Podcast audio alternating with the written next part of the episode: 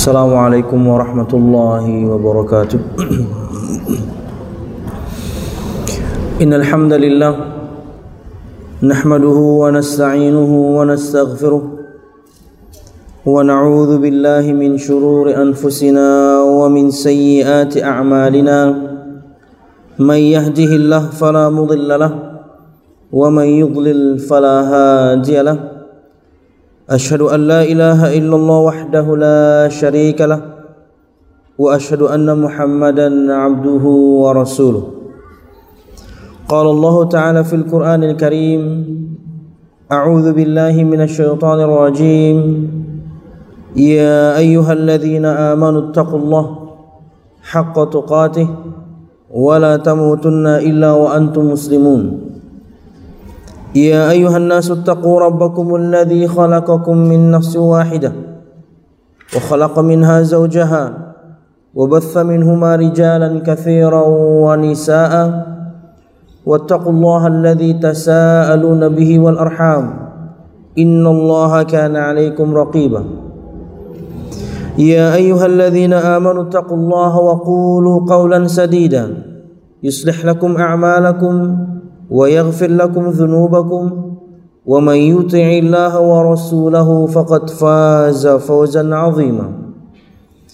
فإن أصدق الحديث كتاب الله وخير الهدي هدي محمد صلى الله عليه وسلم وشر الأمور محدثاتها فإن كل محدثة بدعة وكل بدعة ضلالة وكل ضلالة في النار. أما بعد Hadirin dan hadirat Bapak Ibu jamaah sekalian rahimakumullah.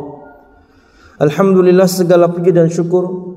Marilah kita haturkan kepada Allah subhanahu wa ta'ala Yang telah memberikan kita kesempatan Memberikan kita kesehatan Dan tentunya waktu luang Hingga semua kita bisa hadir bersama Di majlis ini Dan di masjid yang insyaallah dirahmatinya ini. Amin ya rabbal alamin. Kemudian salawat serta salam semoga selalu tercurahkan kepada junjungan besar Nabi kita Muhammad sallallahu alaihi wasallam juga beserta para sahabatnya, keluarganya dan segenap kaum muslimin yang selalu istiqamah berpegang teguh dengan Islam sampai hari kiamat kelak. Hadirin dan hadirat Bapak Ibu jamaah sekalian rahimakumullah. Pada kesempatan pagi hari ini saya ingin membacakan satu tulisan dari Syekh Muhammad bin Saleh Al-Munajjid hafizahullah taala yang berjudul Sifatul Mar'atil Muslimah fil Qur'ani was Sunnah. Sifat-sifat karakteristik seorang wanita muslimah yang tercantum di dalam Al-Quran dan juga sunnah Nabi Muhammad sallallahu alaihi wasallam. Langsung saja kata beliau hafizahullah taala beliau memulai bahasannya dengan al-mar'ah fil Islam.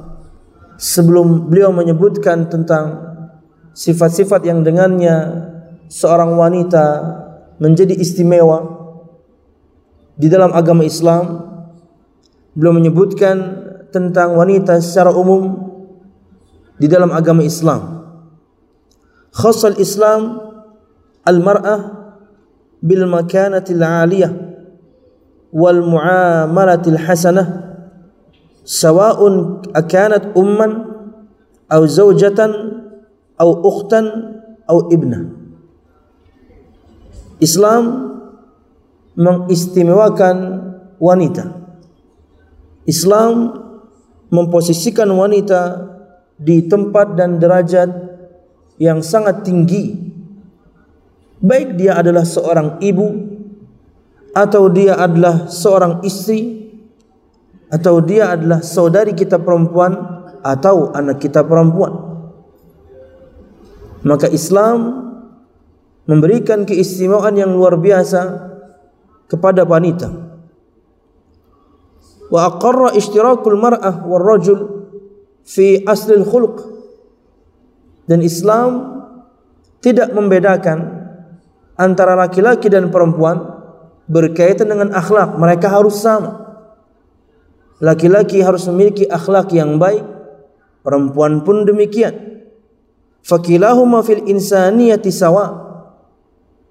Dalam bab kemanusiaan, bagaimana kita berinteraksi, bagaimana kita bermuamalah satu sama lain, maka laki-laki dan perempuan memiliki derajat yang sama. Harus memiliki akhlak yang sama. Wala tumayyizu li ahadihima 'ala al-akhar fil qadari wal makan. Tidak ada beda satu sama lain dalam hal bahwa seseorang harus memiliki akhlak memuliakan satu dan yang lainnya. Apalagi misalnya dalam bab suami istri bahkan di antara satu perkara yang bisa menjadikan satu biduk rumah tangga akan selalu harmonis adalah mereka memiliki hak yang sama yang harus mereka tunaikan masing-masing. Di antaranya yang pertama misalnya adalah al-ikram wal ihtiram. Laki-laki dan perempuan, suami dan istri memiliki hak yang harus ditunaikan secara bersyarekat. Masing-masing di antara keduanya harus menunaikan untuk yang lain yaitu al-ikram wal ihtiram menghormati dan memuliakan seorang laki-laki yang menghormati istrinya seorang laki-laki yang memuliakan istrinya dia pasti menjadi laki-laki yang bertanggung jawab kenapa karena dia memuliakan istrinya karena dia menghormati istrinya sebaliknya seorang istri yang menghormati dan memuliakan suaminya pasti menjadi istri yang taat. Dan ini hak al-mushtarak. Laki dan perempuan sama. Dia harus tunaikan untuk yang lain dan dia berhak mendapatkan itu dari yang lain. Al-ikram wal ihtiram. Kemudian di antara hak dan ini berkaitan dengan laki-laki hak suami yang harus ditunaikan oleh istri. Selama ini dilakukan, insya Allah satu biduk rumah tangga akan selalu langgeng. Apa itu? At-ta'ah. Laki-laki atau para suami memiliki satu hak yang harus anda tunaikan, hai para istri, yaitu ketaatan. Selama itu dalam ketaatan kepada Allah Subhanahu wa taala. Jamaah sekalian rahimakumullah untuk poin yang pertama tadi saya terlupa untuk menyampaikan dalilnya. Allah Subhanahu wa taala berfirman dalam Al-Qur'anul Karim, "Wala tansawul fadla bainakum." Dan janganlah kalian melupakan keutamaan masing-masing di antara kalian. Kata Nabi Muhammad sallallahu alaihi wasallam, "La yafraq mu'minun mu'minatan in kariha minha khuluqan radiya minha muradiya minha ukhra." Janganlah seorang laki-laki atau suami membenci seorang perempuan atau istri karena ada satu akhlak yang dia tidak sukai. Jika dia tidak menyukai sesuatu dari istrinya satu perkara, dia pasti menyukai dalam perkara yang lain. Makanya harus saling memuliakan satu sama lain. Mungkin istri Anda enggak jago-jago masak amat. Tapi subhanallah dia istri yang luar biasa bisa betah di rumah. Padahal rumah kita nggak luas-luas amat. Kita bukan orang yang kaya, tapi subhanallah dia betah di rumah. Anda mendapatkan istri yang demikian, bersyukurlah kepada Allah Subhanahu wa taala. Dia mungkin tidak jago masak sama, tapi subhanallah akhlaknya luar biasa baik. Mungkin dia nggak jago masak, tapi subhanallah dia dari keturunan yang baik-baik. Mungkin dia nggak jago masak, tapi subhanallah dia sangat cantik. Sudah empat satu saya sebutkan keutamaan. Jika anda inginkan kita akan sebutkan lebih banyak lagi. Karena terkadang seorang laki-laki memandang keburukan saja dan semua kebaikannya habis. Satu kesalahannya saja dan semua kebaikannya habis. Padahal subhanallah keutamaannya sangat banyak. Demikian juga kaum wanita atau para istri. Mungkin suami anda penghasilannya nggak banyak-banyak amat. Tapi subhanallah dia selalu kangen dengan keluarganya. Setiap habis kerja atau bahkan mungkin safar, buru-buru dia langsung pulang, tidak keluyuran ke sana kemari. Dia ingin bercengkrama dengan Anda, dia ingin bergurau dengan Anda. Kangen dia dengan istrinya, kangen dia dengan anak, langsung pulang. Berarti dia telah mendapatkan surganya di rumahnya, istrinya. Memang mungkin penghasilannya tidak banyak, tapi subhanallah, dia laki-laki yang bertanggung jawab. Saking bertanggung jawabnya, semua gajinya dia kasihkan ke Anda. Bahkan buku tabungannya dia kasihkan ke Anda. ATM-nya masih dia pegang. Jadi percuma ya. Bu, kalau dia kasihkan buku tabungan, eh, minta ATM-nya bu. Eh, apain punya buku tabungan? Lawang dia bisa narik di luar. Ya, mungkin dia gajinya nggak banyak. Tapi subhanallah dia amanahkan ke anda sebagai menteri keuangan. Mungkin gajinya tidak banyak, tapi subhanallah, dia selalu punya waktu untuk Anda, dia selalu punya waktu untuk anak-anak Anda.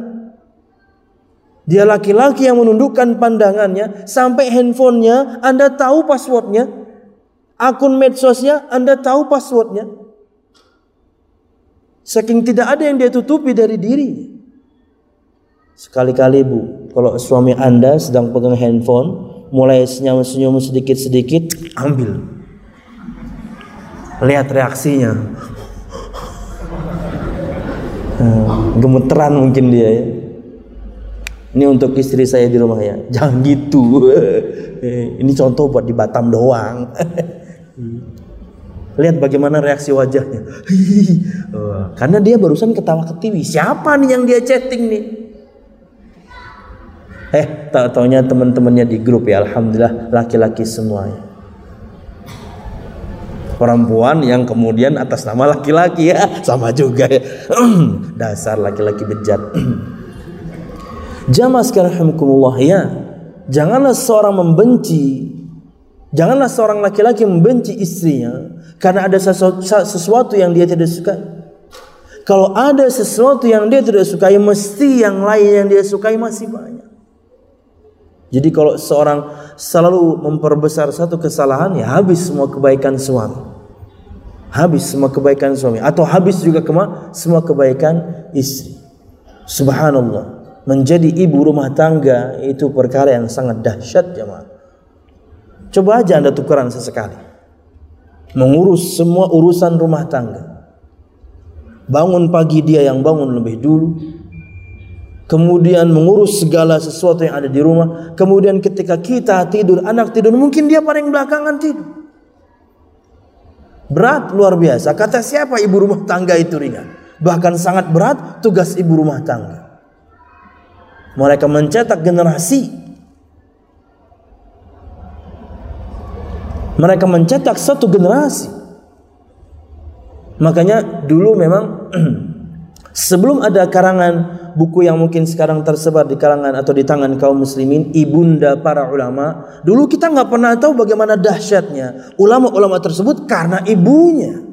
Kenapa Imam Abu Hanifah, Imam Malik, Imam Syafi'i, Imam uh, Imam uh, Ahmad bin Hambal, semuanya itu menjadi manusia yang dahsyat. Eh, telusur telusur, emaknya dahsyat, ibunya yang luar biasa. Sekarang-sekarang kan kita tahu karena kemudian ada karangan tentang itu menguak di balik cerita, di balik layar kesuksesan para ulama ibunya. Wallahu alam bisa saling memuliakan satu sama lain. Dua, tadi saya sudah sebutkan hak laki-laki yang harus ditunaikan oleh para istri. Apa itu? Ketaatan. Tentunya haknya banyak, tapi saya pilih salah satu dan ini yang paling inti. Taati suami anda dalam ketaatan kepada Allah, surga menanti anda.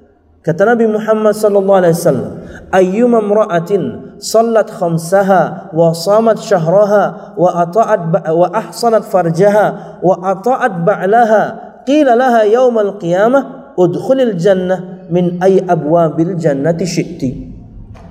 Dalam riwayat Imam Muslim Nabi Muhammad bersabda, perempuan manapun yang salat lima waktu puasa Ramadan dan memelihara kemaluannya Dia tidak disirami oleh kecuali oleh suaminya yang halal menyirami. Jamaah sekalian rahimakumullah, kemuliaan seorang wanita setelah agamanya ada pada kemaluannya. Anda menjaganya, Anda mulia. Anda tidak menjaganya, kemuliaan Anda habis. Kemarin kurang lebih satu pekan sebelum saya ke sini anda seorang akhwat, sepertinya akhwat karena yang masuk itu nomor, tapi kan kelihatan namanya ya. Ustadz bagaimana cara berhenti dari sering bertemu dengan mantan? Kok Anda bertanya caranya? Ya langsung berhenti, itulah caranya.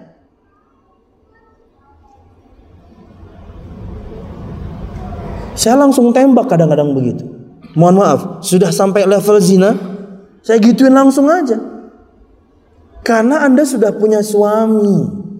Anda harus menjaga kemaluan Anda hanya untuknya. Betapa hancurnya seorang laki-laki tahu kalau istrinya jangankan digauli orang, disentuh orang. Tumbuh tanduk ini. Habis kehormatan kami kaum laki-laki. Tidak Ustaz, tapi sudah sering janjian makan. Stop dari sekarang Mbak. Perlukah saya cerita ke suami? Enggak usah cerita dengan suami. Anda bertobat dari sekarang. Enggak usah lagi ketemu dengan dia. Sebelum nanti terjadi sesuatu yang Anda tidak inginkan. Dan Anda menyesal seumur hidup.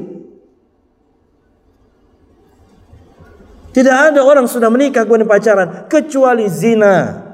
Gak mungkin orang sudah menikah, pacaran, kemudian hanya pegang tangan, hanya kemudian makan. Ah, osong komong itu. Ya, kebalik ya. Omong kosong. Mesti zina. Kenapa? Karena masing-masing sudah pernah merasakan nikmatnya persetubuhan. Syaitan akan hiasi selalu. Berhenti mbak, dari sekarang berhenti. Tapi tidak perlu cerita suami. Anda bertobat kepada Allah. Karena kalau anda cerita mungkin anda malah diceraikan sekaligus. Wallahu a'lam bishawab. Nah ini nih bahayanya grup-grup reoni ini. Di situ sepertinya bermula grup-grup reoni. Mungkin dulu orang yang pernah nembak Anda, ya waktu di masa SMP SMA dia cukup culun ya, tapi sekarang jadi laki-laki yang gagah. Profil picture-nya wah, dia lagi nge-gym. Badannya kotak-kotak, wah dari perut sampai jidat, uh, kotak-kotak. Anggota atau membernya Fantastic Four ya.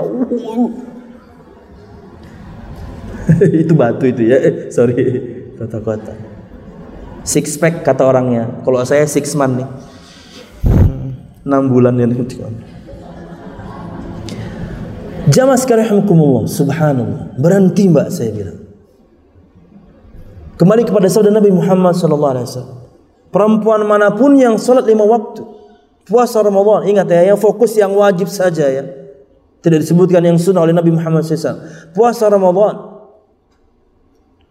Salat lima waktu on time. Bahkan mungkin sebelum azan Anda sudah standby di atas sejadah Anda. Di tempat yang paling tersembunyi di rumah Anda yaitu kamar. Ingin tersembunyi lagi bawah ranjang sekalian. Suami datang nyariin, "Dek, saya di sini kak, di, di dapur nggak ada itu ya. Iya ruang tamu nggak. Di mana? Di bawah ranjang. Karena sangat tersembunyi. Ini salah memahami hadis ya. Atau mungkin dalam lemari ya.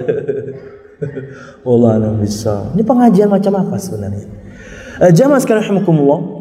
Perempuan mana pun yang sholat lima waktu, puasa Ramadan, menjaga kemaluannya dan taat pada suaminya akan dikatakan kepadanya nanti di hari kiamat, masuklah kamu ke dalam surgaku dari pintu mana saja kamu mau. Subhanallah.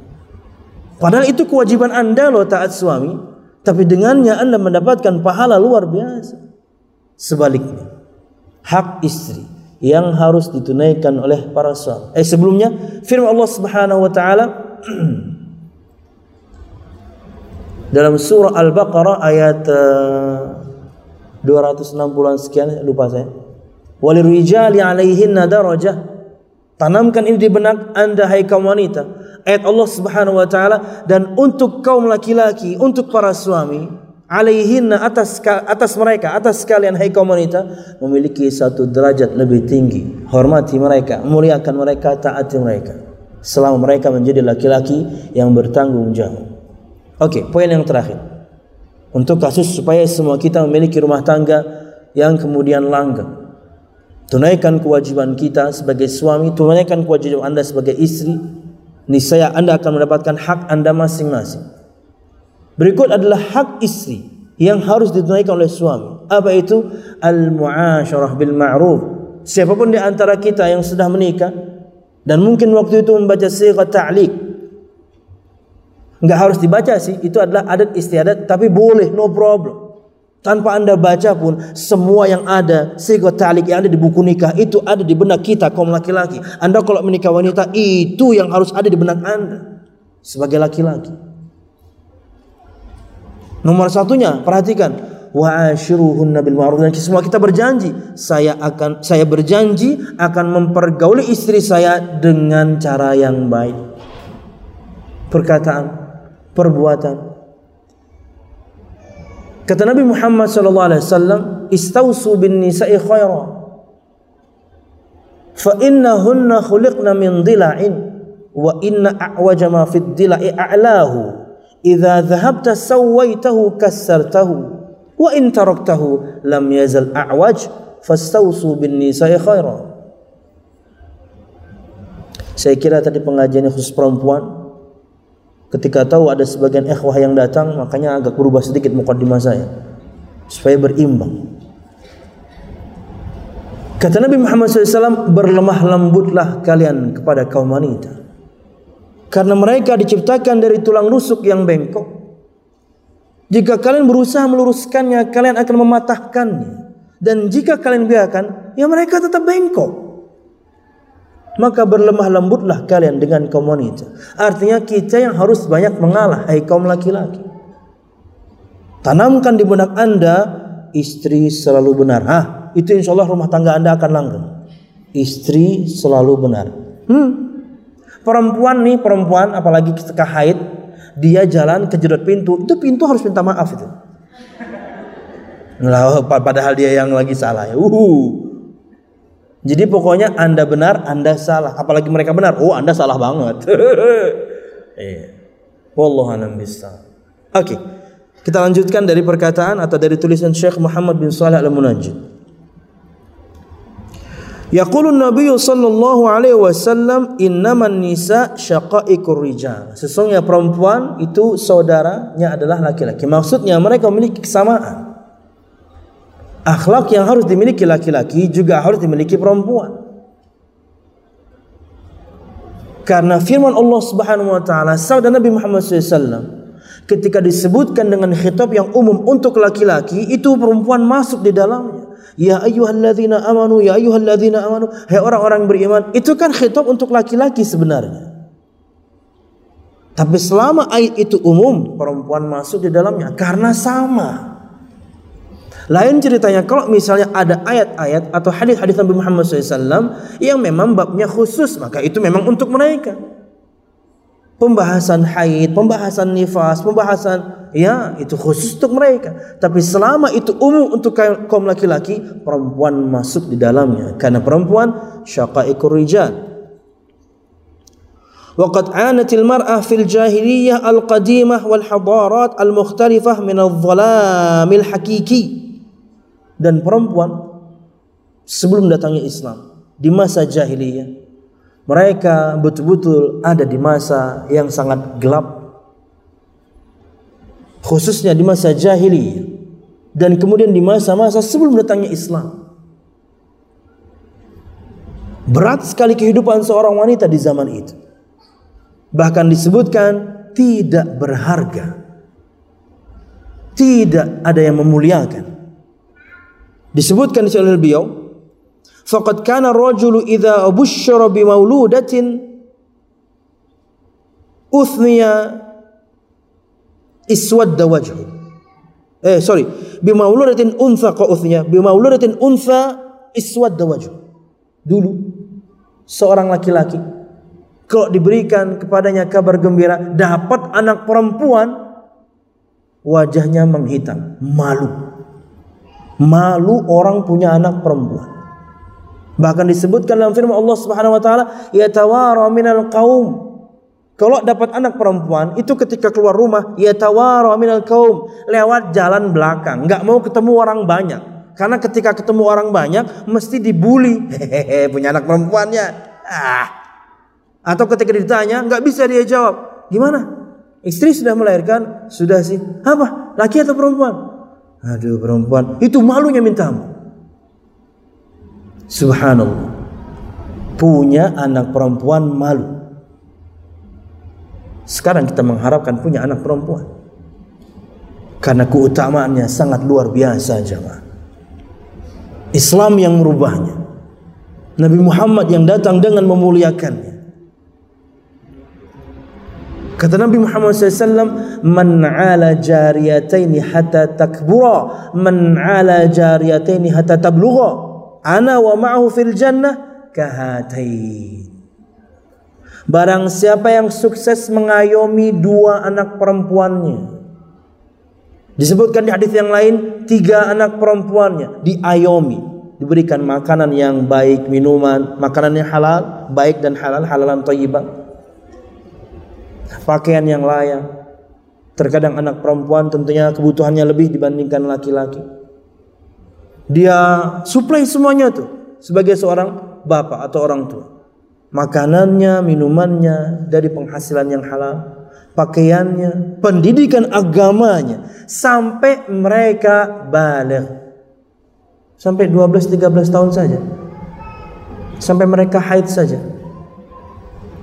Di hadis yang lain sampai mereka besar, dewasa, umur-umur menikah 16 sampai 20 tahun. Perhatikan kata Nabi Muhammad SAW, Ana wa ma'ahu fil jannah kahatain. Aku dan dia, si orang tua yang sukses mengayomi dua anak perempuannya atau tiga. Seperti ini di surga Allah Subhanahu wa taala dengan memberikan isyarat dengan jari telunjuk dan jari tengah, menunjukkan kedekatan, menunjukkan kesejajaran tetanggaan sama Nabi Muhammad SAW di surga Firdaus. Islam merubah itu. Di hadis yang Nabi Muhammad menyebutkan tiga anak tadi, ada seorang sahabat mengatakan, bagaimana jika anak perempuan saya hanya dua, dua pun sama. Dan hadisnya terputus. Kata para perawi hadis, jika kala itu ada yang bertanya, bagaimana jika anak perempuan saya cuma satu? Niscaya jawaban Nabi Muhammad sama.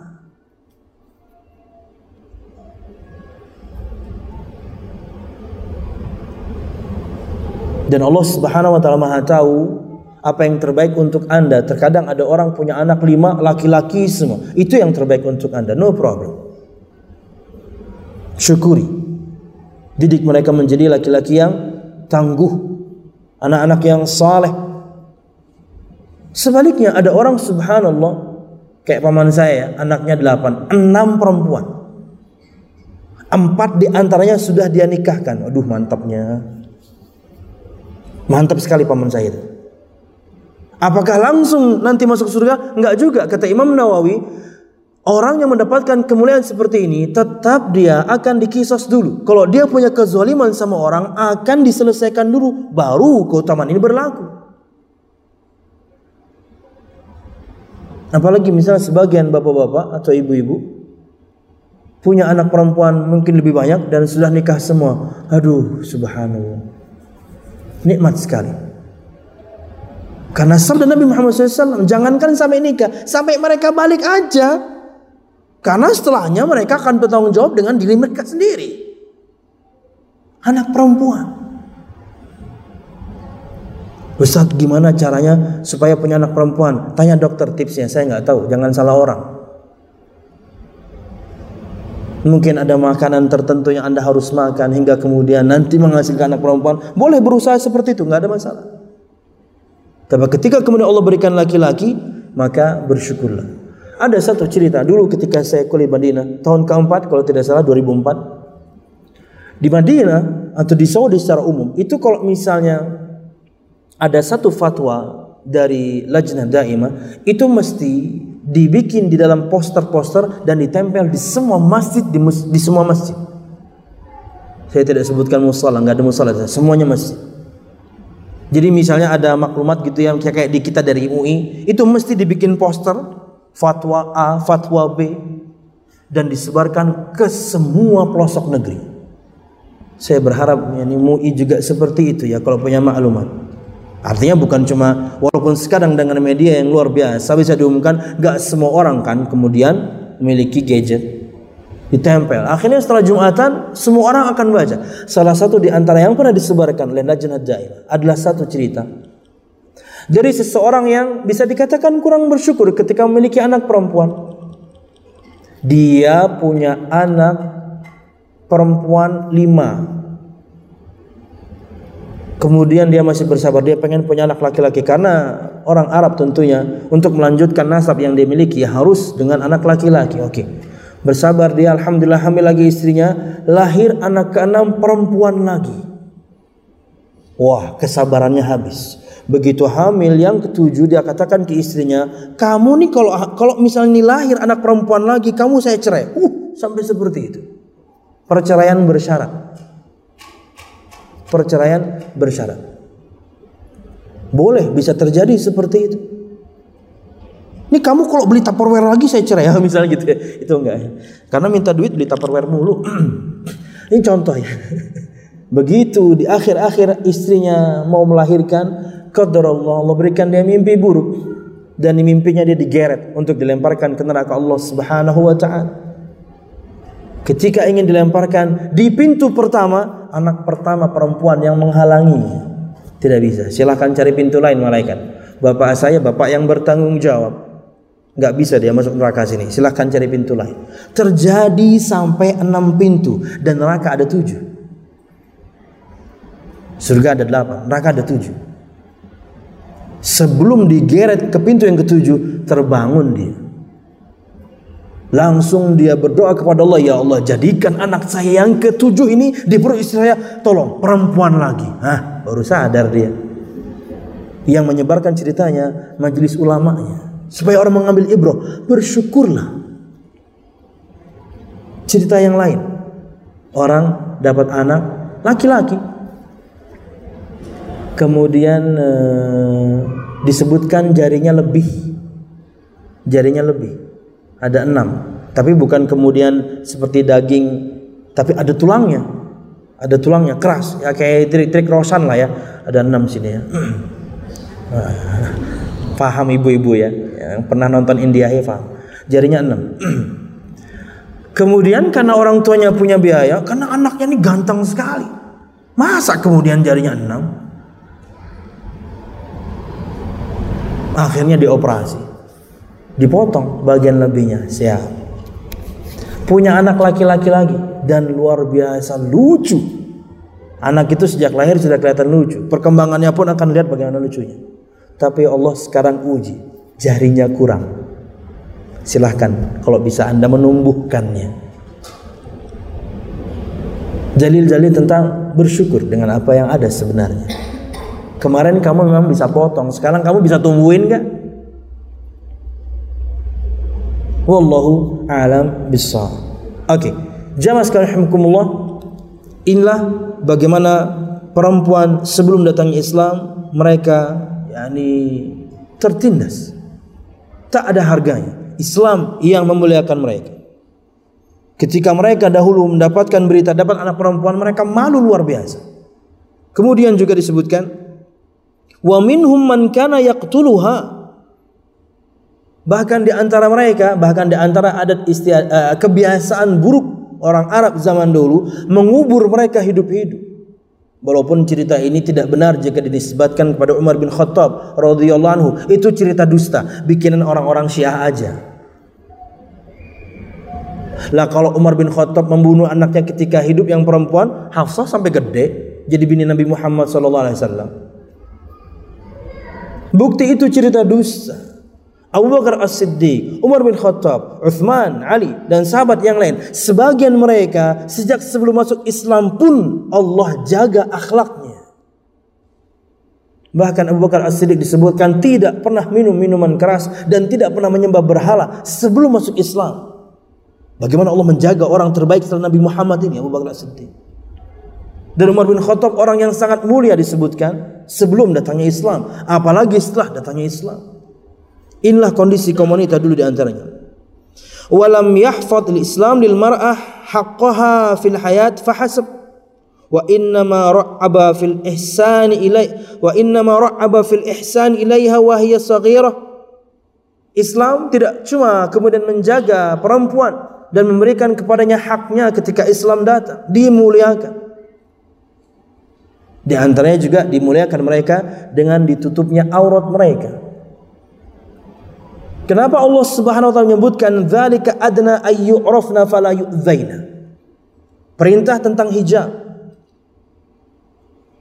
Ya ayyuhan nabi, qul li azwajika wa banatika wa nisa'il mu'minin yudnina 'alayhinna min jalabibihinna dzalika adna ayyurafna fala yu'dzaina.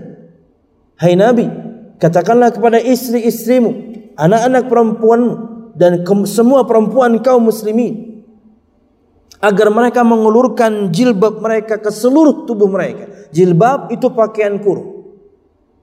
Jilbab dalam bahasa Arab terjemahannya adalah pakaian kurung yang menutupi seluruh tubuh itu namanya jilbab. Sedangkan jilbab yang kita kenal dalam bahasa kita jilbab itu namanya khimar, penutup kepala sampai dada. Tapi subhanallah perempuan zaman sekarang yang sangat kita bahagia dengannya adalah terkadang khimar mereka bukan lagi kita membahas jilbab ya, bukan pakaian kurungnya ya. Khimar mereka terkadang bukan cuma menutupi dada, menutupi pinggul, menutupi sampai lutut terkadang.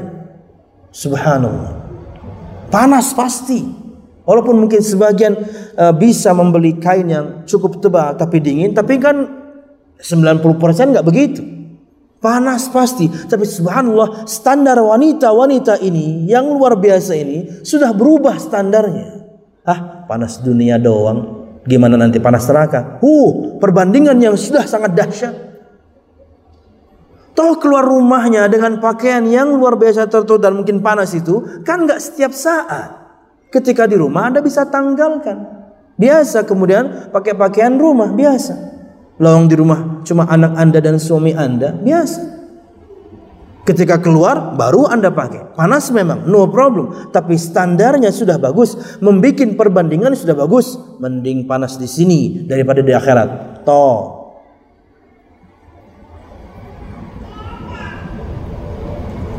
Orang yang kalau misalnya meninggalkan jilbab, hijab, dan dia muslimah. Semoga Allah menganugerahkan pada mereka hidayah atau petunjuk agar mereka berjilbab. Terkadang cuma termakan yakni syubhat. Bahwasa yang namanya hijab itu adat istiadat orang Arab. Subhanallah. Di Arab saya pernah mengalami hampir 50 derajat celcius di musim panas seperti sekarang Juni, Juni, Agustus, Juni, Juli, Agustus itu di Kuwait bisa sampai 65 derajat Celcius. Panas di sana itu. Dan kita tidak pernah merasakan panas seperti itu di sini. Kita paling kencang 30, 34, 35. Batam berapa sekarang? Ya. Paling kencang di Indonesia itu 35-an paling. Panas. Lain kalau misalnya cinta tertolak, oh itu panas banget. Ini panas. Subhanallah. Kita nggak pernah sepanas itu. Eh ngomong ada istiadat. Harusnya mereka yang paling pertama kali menanggalkan jilbab. Tapi mereka pakai tuh. Kata Aisyah radhiyallahu ketika diwajibkan hijab, mereka menarik semua kain yang bisa mereka tarik untuk menutupi seluruh tubuh. Bahasa kasarnya itu mungkin kalau spray ya spray taplak meja, taplak meja mungkin kordennya korden. Kenapa? Karena sudah diwajibkan. Enggak entar-entar, enggak nanti-nanti. Ah besoklah, nanti pedagang Cina baru lewat kan besok. Enggak ada begitu. Ah besoklah ke pasar, ini kan sudah malam. Lagian Allah mewajibkannya sore-sore lagi. Kan enggak gitu. Enggak ada begitu. Begitu diwajibkan, langsung. Sama seperti kaum laki-lakinya, begitu diharamkan khamar, langsung. Enggak ada. Wahai Rasul, ini kan kami sudah biasa minum nih. Tolong uh, ya kasih kami latihan lah Enggak tuh. Walaupun betul ada tiga tahapan ya.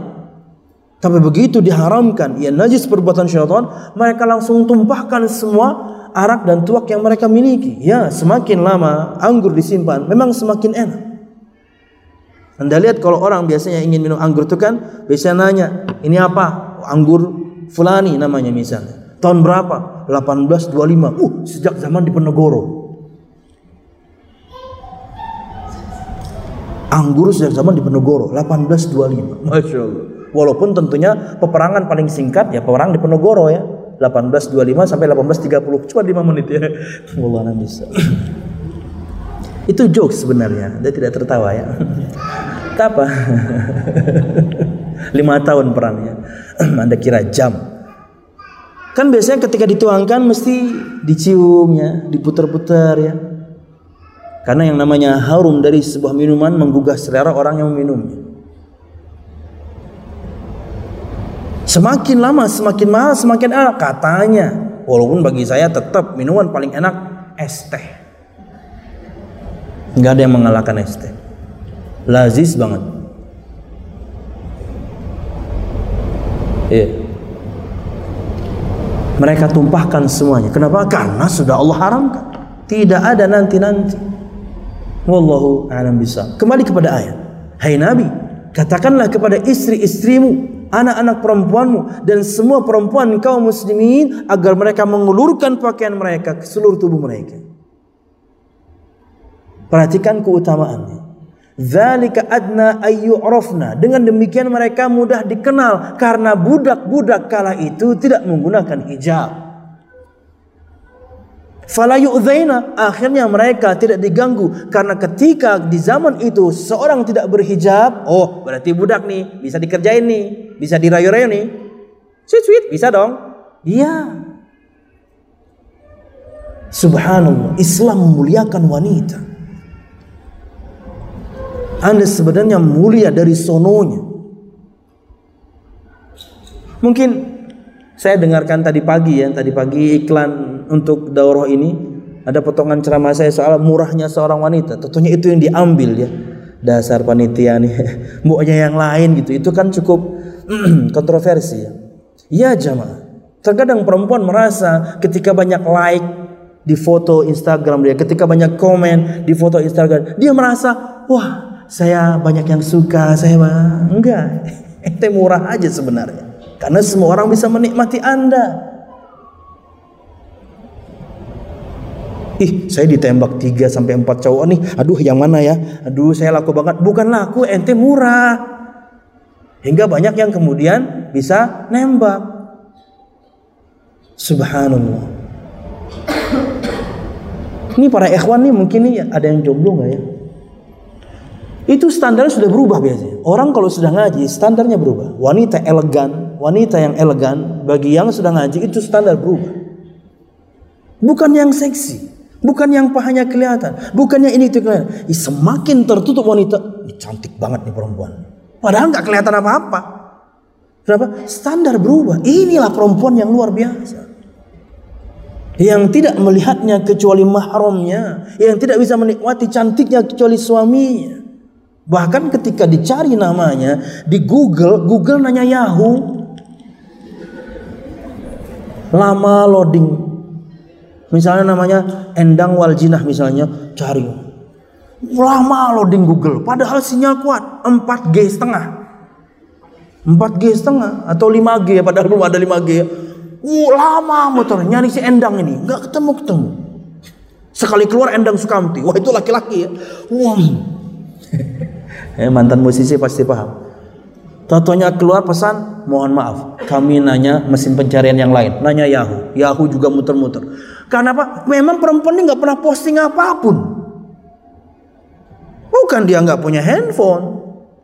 Handphonenya isinya untuk yang bermanfaat saja, plus ya mungkin WhatsApp ya, WhatsApp ya. Dia bahkan nggak punya akun media sosial. Bukan berarti kemudian dia nggak punya handphone atau dia bodoh akan gadget atau teknologi. Enggak, dia melek teknologi kok. Dia nggak upload aja.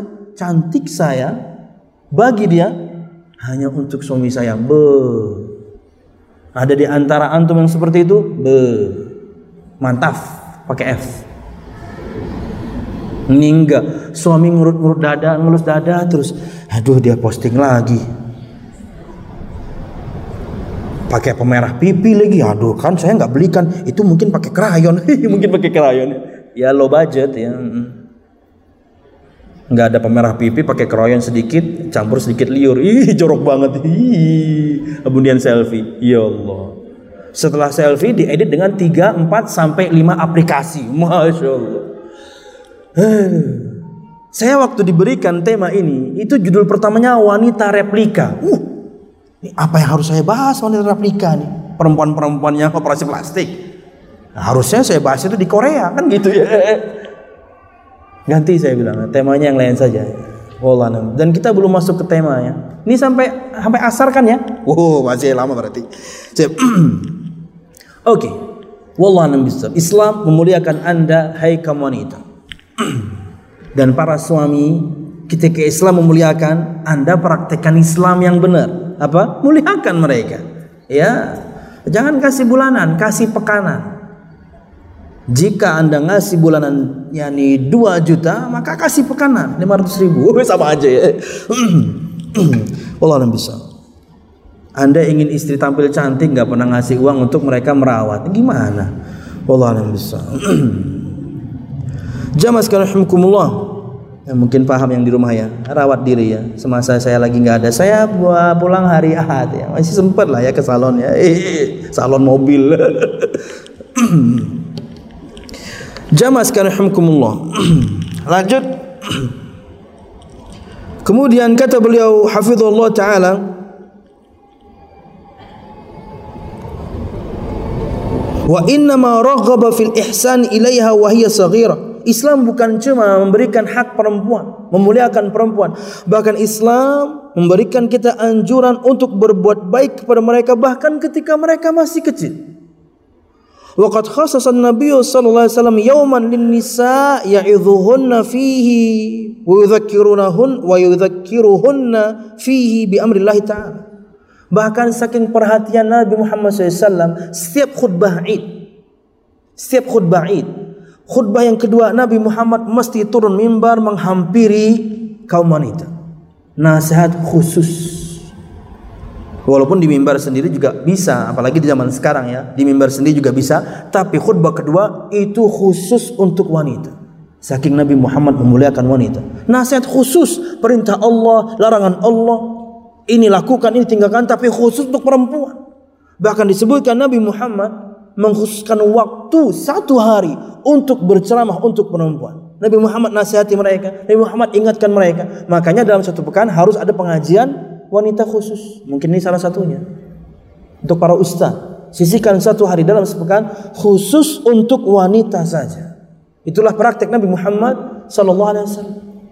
Nasihati mereka dengan urusan agama mereka agar mereka menjadi istri yang baik, menjadi ibu yang baik, menjadi uh, saudari yang baik, menjadi anak mungkin yang baik. Ini ada sebagian kaum laki-laki para suami istrinya izin ngaji nggak dibolehin. Kalau anda tidak mengizinkan istri anda untuk belajar agama, anda harus ajarkan dia agama. Eh, anda juga nggak ajarkan. Hak istri itu diajarkan urusan agamanya. Itu ada di benak kita semuanya kaum laki-laki. Hak istri suami mengajarkan dia agama. Itu hak mereka. Mereka harus dapat. Ketika kita tidak bisa maksimal karena mungkin sibuk bekerja, mereka ingin pengajian, persilahkan. Bukan dipersulit. Wallahu alam bisa. Kemudian kata beliau hafizullah taala وقد جعل الإسلام لها جملة من الحقوق وقد كان النبي صلى الله عليه وسلم قدوة عملية في الإحسان إلى النساء حيث سئلت السيدة عائشة رضي الله عنها ما كان النبي صلى الله عليه وسلم يصنع في أهله فقالت كان في مهنة أهله فإذا حضرت فإذا حضرت الصلاة قام إلى الصلاة Kemudian Islam juga memberikan mereka hak yang luar biasa banyak kita akan bahas kalau waktu cukup. Hak ketika mereka jadi istri, hak ketika mereka jadi ibu, hak ketika mereka jadi saudari, hak ketika mereka jadi anak tentunya. Disebutkan berbeda-beda. Dan ini Islam menyebutkannya detail. Mulia sekali wanita itu di dalam agama Islam. Bahkan yani uh, sorry dan adalah Nabi Muhammad SAW adalah suri tauladan dalam praktek bagaimana berbuat baik kepada wanita. Ketika Aisyah radhiyallahu ditanya tentang bagaimana Nabi Muhammad SAW dengan keluarganya, kata Aisyah, dia selalu membantu urusan rumah tangga. Membantu disebutkan untuk bahasa sekarang mungkin bantu bersih-bersih. Dalam satu pekan mungkin Anda bantu istri Anda bersihin WC ke, nyapu-nyapu ke, rapi, rapikan buku ke, buku-buku Anda juga. Ya. Atau kemudian ambil semua catatan uh, belanjanya, "Dik, hari ini apa yang mau dibeli?" "Oh, ini Kak. Wah, banyak, ada 10. Semuanya adalah tipe-tipe Tupperware. Wah, ini bukan belanjaan namanya, satu jenis doang. Yang mungkin susu anak gitu ya, minyak, segala macam. Anda ke pasar Enggak perlu repot-repot datang ke toko yang jual sembako kasihkan kertasnya. Hah? Oh dia paham dia. Gak usah banyak ngomong. Yang penting kita siapkan fulusnya aja. Bantu. Nabi Muhammad bantu keluarganya. Nabi Muhammad bantu urusan rumahnya. Jika hadir salat langsung beliau ke masjid. Wallahu alam bisawab. Ya sesekali uh, setrika sendiri ya. Ya ringankan mereka. Walaupun tentunya hasilnya nanti adalah garis setrikaan kita jadi dua atau tiga karena kita mungkin nggak bisa nyetrika ya. Dulu ketika di Jakarta kuliah di Libya itu kita ketika nyetrika celana itu harus betul-betul garis yang dari awal dari produk itu harus sama. Karena kalau jadi dua garis, wah itu kita jadi bulian di kampus. Ci, dua garis, Astagfirullahaladzim. Jadi kita ini kayak ini nih, wah ini setrikaan laundryan nih, bagus nih, satu garis. Karena kalau dua apalagi tiga ketahuan, orang nggak bisa nyetrika. Asal aja ya. Allah namanya juga laki-laki. Oke, okay, ini mukaddimah. Kita sampai jam berapa ini? Mukaddimah. Sampai uh, jam 12 ya. Berarti materinya 10 menit lagi ya. Mukaddimahnya kepanjangan. Oke, okay, berikut kata Syekh sifatul mar'ah al-muslimah fil Qur'ani was sunnah. Sifat-sifat atau karakteristik wanita muslimah yang ada dalam Al-Qur'an dan juga sunnah Nabi Muhammad sallallahu alaihi wasallam. Kata beliau, "Wa min as-sifati allati tamayyazat biha al-mar'ah al-muslimah fil Qur'an was sunnah ma ya'ti." Dan di antara sifat-sifat atau karakteristik seorang wanita muslimah yang dengannya dia menjadi istimewa yang disebutkan dalam firman Allah Subhanahu wa taala juga sabda Nabi Muhammad SAW adalah sebagai berikut. Ini juga di antara tips bagaimana mencari istri yang ideal. Nah, kalau mereka punya sifat ini. Wallahu a'lam. Tapi Ustaz saya sudah nikah. Ah, itu urusan Anda ya. Mudahan istri anda yang sekarang mereka memiliki sifat ini. Jika belum, mereka belajar. Satu, hubbullah taala wa hubbu rasulih sallallahu alaihi wasallam. Hubbullah taala. Sifat wanita muslimah dia mencintai Allah. Sifat wanita muslimah dia mencintai Rasulnya Muhammad sallallahu alaihi wasallam. Ini baru perempuan yang dahsyat. Betul dia cinta suaminya, dia cinta hartanya, dia cinta anaknya, tapi cintanya kepada Allah, cintanya kepada Rasulullah, cintanya akan syariat Allah dan Rasulnya lebih utama dibandingkan apa pun. Hingga kemudian ketika muncul dari anda Hai kaum laki-laki Satu perintah yang bertentangan dengan firman Allah Bertentangan dengan saudara Muhammad Mereka tegas Mohon maaf mas. Ini melanggar perintah Allah. Nggak bisa mas. Ini melanggar larangan Rasulullah. Kamu itu ya dikasih tahu dasar perempuan. Ya perempuan kan istri anda kadang-kadang seorang suami mengatasnamakan kedurhakaan istri padahal perintah anda salah jangan Terkadang juga sebagian orang tua, mungkin kita orangnya, mengatasnamakan kedurhakaan anak, dasar kamu anak durhaka, padahal perintah kita salah. Dan banyak wanita tertekan dengan ini. Ketika suami selalu mengatasnamakan ketaatan.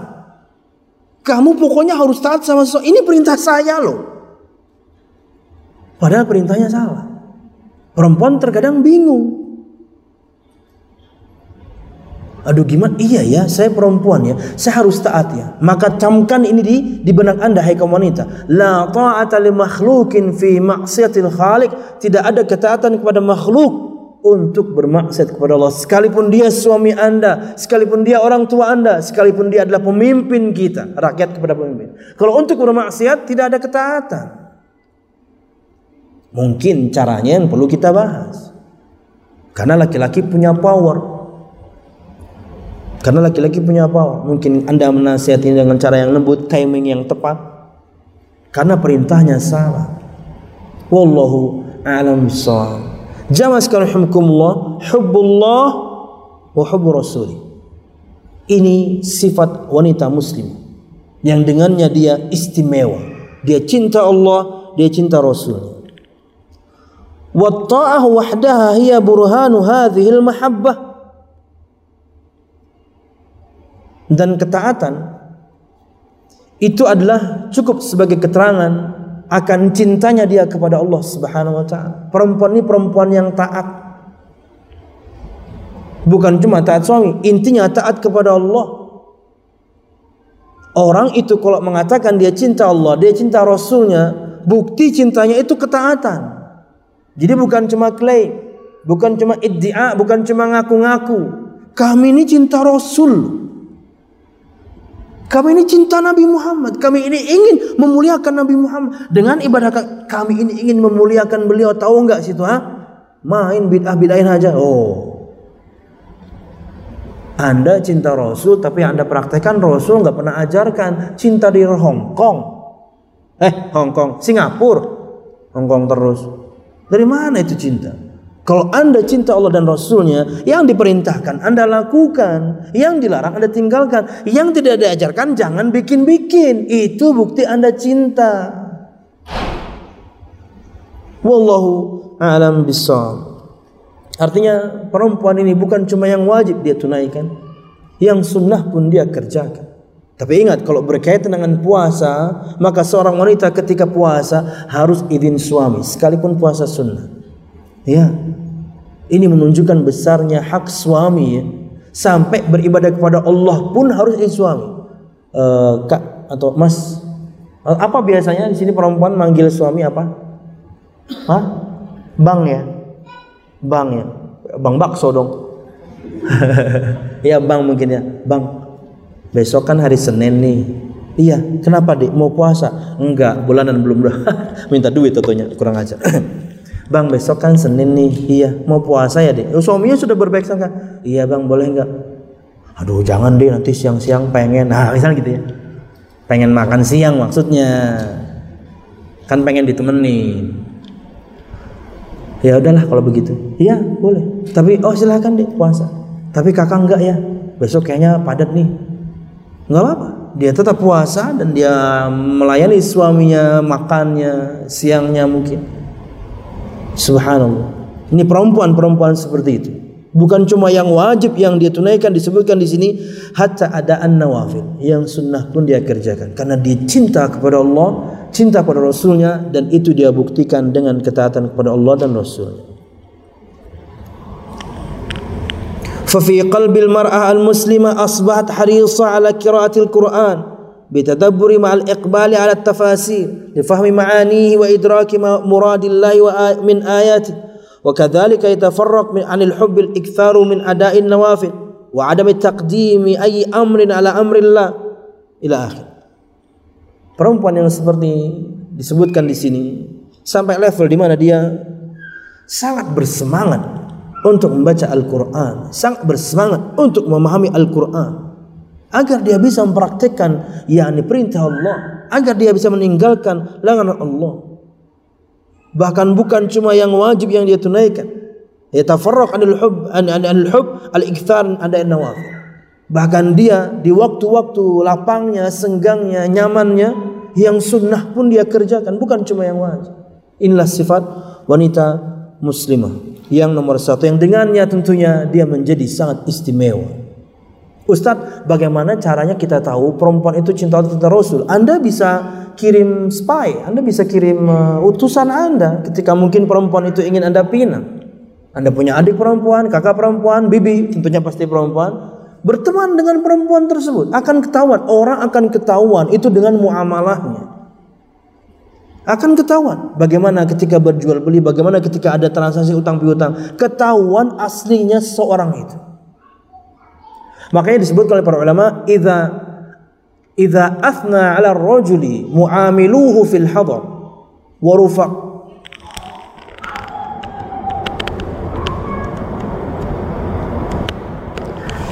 Idza athna ini disebutkan oleh uh, Imam uh, Abu Qatada uh, Imam uh, Qatada Imam Abu Qatada mudah saya tidak salah. Beliau menukil perkataan ulama salafus salih, "Idza athna 'ala ar-rajuli mu'amiluhu fil hadar wa rufaqa'uhu fis safar, fala tashukku 'ala salahi." Jika ada seorang laki-laki dipuji oleh orang-orang yang lain yang biasa bermuamalah dengan dia, entah itu utang piutang, entah jual beli. Ini orang memuji dia. Ini orang kalau berdagang nih jujur, kalau utang piutang bagus. Kalau ada seorang laki-laki dipuji oleh orang-orang yang bermuamalah dengan dia, berinteraksi dengan dia ketika dia tidak safar. Dan kemudian dia juga dipuji oleh teman-temannya ketika dia safar. Yang namanya safar itu makan kita, minum kita, tidur kita banyak yang terganggu. Termasuk di antaranya juga adalah timing ibadah. Banyak orang ketika safar melalaikan ibadah. Orang akan kelihatan aslinya ketika safar. Tapi teman-temannya tetap memuji dia ketika dia sabar. Tetap dia on time salatnya. Tetap menjalankan ketaatan kepada Allah subhanahu wa ta'ala. Kalau kalian dapatkan orang seperti ini. Dipuji oleh orang-orang yang berinteraksi dengannya dalam hal muamalah. Dipuji oleh teman-temannya ketika dia safar. Maka kalian jangan ragu akan baiknya orang tersebut. Dan ini juga bisa dipraktekkan pada perempuan. Akan kelihatan aslinya seseorang itu ketika yakni bermuamalah jual beli atau utang piutang. Wallahu a'lam bisa. Mungkin yakni tampilannya cantik ya. Wah, kalau berbicara lembut ya apalagi kita menawarkan barang ya. Ini loh produk baru jeng. Wah, ini baru. Wah, nawar. Aduh, nggak ada uang nih, Bu. nggak apa-apa, bayar tiga kali boleh. Udah dikira tiga kali tiga bulan kan. Totonya zuhur asar maghrib. Subhanallah. Kan saya bilang cuma tiga kali. Siapa yang bilang tiga bulan? Jadi satu hari ditagih. Kayak debt kolektor. Muamalahnya buruk. Udah gitu kemudian nge-SMS-nya non-stop. Bahkan nelpon-nelpon. Eh asar saya tagihan ya. Wah asar tagihan. Maghrib nanti juga ya. Wah aduh buruk muamalahnya. Wallah Iya bisa diketahui. Dua, ini cuma lima kok. Ini sebentar lagi. Al istisharu muraqabatillahi ta'ala. Di antara sifat wanita muslimah yang dengannya dia menjadi perempuan yang istimewa, perempuan yang selalu merasa diawasi Allah Subhanahu wa taala. Ini level tinggi sih. Level sangat tinggi. Level muhsin atau perempuan muhsinah, muslim, mukmin, muhsin muslimah, mukminah, muhsinah. Dia sudah sampai level ihsan perempuan ini. Inilah sifat yang harus dimiliki oleh seorang wanita juga. Bukan cuma takut kepada Allah Subhanahu wa taala. Akan melaksanakan kemaksiatan. Yang ringan-ringan sekalipun misalnya, dia tahu dia merasa bahwasanya saya selalu diawasi Allah. Ketika ada majelis gosip, ah dia langsung cabut. Karena mungkin dia belum mampu untuk menasihati. Tapi kalau dia mampu, dia langsung nasihati. Aduh, kita lagi ngobrolin orang ya. Aduh, haram ini bu. Duh, saya sih nggak mau ikut-ikutan ya. Mohon maaf ya. Karena bisa jadi umur kita panjang, pahala kita banyak. Tatonya semua pahala kita habis diambil oleh orang yang kita zalimi. Di antaranya orang yang anda gibahi, saya pernah ya. Waktu itu eh, setelah ceramah sore-sore eh, eh sore-sore ya, kemudian ada seorang mahasiswa mendekat dan minta maaf. Ustadz saya minta maaf ya. Afan antum salah apa? Anak kemarin sholat di masjid Anu, kemudian antum yang khutbah dan antum bahas tentang ghibah. Ustadz, anak dulu pernah ghibah antum katanya. Anda minta maaf tat ya? Eh nggak apa-apa, nggak ada masalah. Yang patut antum syukuri, antum masih hidup, ana masih hidup. Jadi antum bisa minta maaf, ana bisa memaafkan. Antum bebas dari dosa, ana dapat pahala. Alhamdulillah. Coba salah satu di antara kita selesai, ente mampus. Saya sebutkan kata-kata itu betul. Ente mampus. Saya Nah, saya akan tagih di hari kiamat. Karena orang akan egois di hari kiamat. Dia akan mengambil semua kebaikan yang dia bisa ambil. Kamu punya dosa yang sama nggak dengan orang lain? Punya Ustaz. Ah, selesaikan buruan. Kemudian cerita itu saya ceritakan seperti ini. Besoknya ada seorang ummahat nge-DM di Instagram minta maaf katanya pernah menggibah. Uh, aduh saya pengen sekali untuk kemudian tidak maafkan. Saya pengen sekali jawab, hehehe, mampus kamu bu, saya tagih di hari kiamat. Saya pengen sekali nulis kayak gitu tuh, tapi kan saya ustadz ya. Jadi saya tinggalkan dulu handphonenya, tarik nafas sebentar gitu ya, makan ya nih. Ya. Habis itu baru saya jawab, iya mbak nggak apa-apa, mudahan tidak dilakukan kepada yang lain. Habis itu saya izin sama dia, mbak ini saya capture ya, nama dan pic Anda akan saya hapus. Saya posting. Begitu saya posting, masya Allah. Ada yang nge-WhatsApp, ada yang nge-DM lagi, dan jumlahnya lebih dari lima orang. Semuanya minta maaf. Oh, rupanya Anda sering gibahin saya. Ya. Aduh, saya pengen sekali ngomong. Aduh, bu, bu antum. saya akan tagih di hari kiamat kamu semuanya mampus. Uh, tapi kan saya ustadz ya, jadi saya maafkan ya. Subhanallah ya Allah, ngapain ya? Toh kita juga punya aib. Ngapain kemudian menggibah orang? Kita juga punya aib. Jangan sampai menjadi orang yang pailit seperti kata sabda Nabi Muhammad SAW. Menjadi orang yang bangkrut. Bawa pahala begitu banyak di hari kiamat. Semua pahala ibadah di hari kiamat. Tapi ketika di dunia pernah pukul orang, caci maki orang, tuduh orang berzina, ambil harta orang, bunuh orang, atau kezaliman-kezaliman yang lain. Kata Nabi Muhammad SAW, فَيُؤْتَ هَذَا مِنْ حَسَنَاتِهِ Orang yang terzalimi ini akan diberikan kepadanya kebaikan orang yang menzalimi ini. Fa in faniyat hasanatu ketika kebaikannya sudah habis tapi hutang masih banyak. Yang dia yang dia gibahi banyak, yang dia zalimi banyak, yang dia bully banyak. Untuk satu orang aja belum bisa dia bayar. Maka keburukan orang-orang yang terzalimi ini akan dikembalikan kepada dia dan akhirnya dilemparkan ke neraka. Habis. Ingat, umur Anda mungkin panjang. 50, 60, 70, 80 keluar dari standar umur umat Nabi Muhammad misalnya 60 sampai 70 Anda sampai 80 sampai 100 umur Anda Anda menjadi wanita salihah Anda menjadi laki-laki yang saleh tapi Anda pernah zalim sama orang kebaikan Anda mungkin habis nanti makanya kata Nabi Muhammad SAW man kanat indahu madlamatun li akhi atau min akhihi falyatahalal minhu al-yawm. Yang punya kezaliman kepada saudaranya minta halal hari ini sekarang. Sebelum nanti datang hari tidak ada lagi manfaat dinar dan dirham. Nggak ada. Anda nggak bisa bayar orang di hari kiamat. Yang ada kebaikan ente sini habis? Ah keburukan saya monggo.